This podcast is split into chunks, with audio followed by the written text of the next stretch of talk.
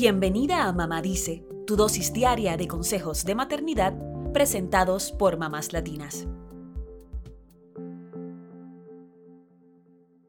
Se acerca el periodo de festividades, fechas en las que es muy común reunirse con la familia para comer y celebrar. Para algunos son los momentos más lindos del año porque pasan tiempo con sus seres queridos, pero para otros estas fiestas pueden convertirse en una verdadera pesadilla. Y a veces, por más que queramos a nuestra familia, no sabemos cómo evitar los conflictos en las festividades. Ya sea porque se tocó un tema que explotó la furia de algún familiar, porque comenzaron a atacar a la oveja negra de la familia o porque alguien hizo un comentario fuera de lugar, son muchas las razones por las que algunos se sienten ansiosos por ir a las fiestas familiares. Así que hoy te traemos algunos tips para no terminar discutiendo con tus seres queridos en cada reunión familiar.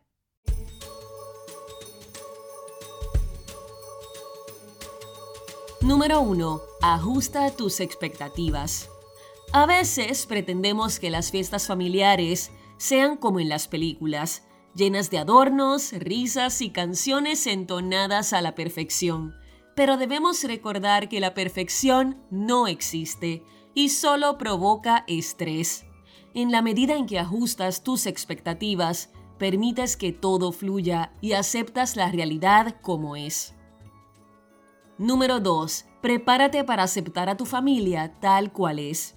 De nada te sirve rogar porque tus familiares sean completamente distintos de lo que son. Quizás el novio de tu hermana es insoportable, pero no hace falta resaltar esos detalles que detestas a la hora de cenar. Intenta no criticar, sino aceptar y comprender, vivir el momento presente y disfrutar, aunque sea por unas horas, de momentos libres de drama. Número 3 si hay un problema familiar, quizás es momento de que se declare una tregua. Si eres tú quien organiza la fiesta, podrías intentar resolver este lío antes de la reunión familiar.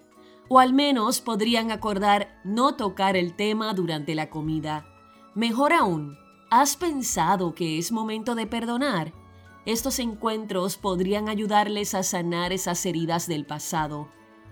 Número 4. Planifiquen una actividad en conjunto, como cantar o bailar. Estudios demuestran que cantar ayuda a liberar el estrés y puede hacer que las personas se conecten mejor. Ya sea cantar villancicos o poner un karaoke, estas son actividades que mantendrán las discusiones familiares al límite y podrían sacarle sonrisas a más de uno. Número 5. Recuerda que muchas de las festividades tienen como prioridad a los niños. Así que quizás sea positivo controlar la cantidad de bebidas alcohólicas que los adultos toman en estos eventos. Busquen actividades que incluyan a los niños y piensen en la posibilidad de tener un espacio para que ellos jueguen y compartan sin molestar a otros. Número 6. Contempla invitar a un amigo que te ayude a mantener la fiesta en paz.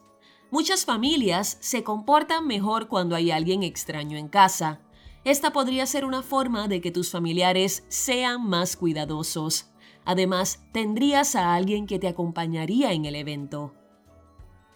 No incluimos en esta lista la recomendación de evitar temas polémicos, como de política, religión o derechos humanos, porque hay estudios que demuestran que cuando se tocan estos temas con la familia, podría haber cambios en la forma de pensar. En cambio, te damos algunos consejos para que estas conversaciones no sean tan incómodas. Elizabeth Hall, directora del Laboratorio de Comunicación y Relaciones Familiares, dice que lo importante en las reuniones familiares es que aprendamos a escuchar y con esto se refiere a que hagamos contacto visual y mostremos interés por lo que nos dicen.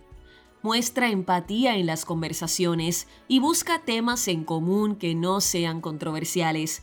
Pregúntale a tus familiares por lo que han estado haciendo. A fin de cuentas, mucha gente ama hablar de sí misma. Y si la conversación se pone difícil, tómate unos minutos para relajarte. Por último, si reencontrarte con tus familiares te trae demasiada ansiedad, dale prioridad a tu salud mental y considera pasar las fiestas alejada de ellos. O quizás debas rodearte de personas que realmente te hagan sentir querida y especial. Nunca es tarde para comenzar una nueva tradición familiar.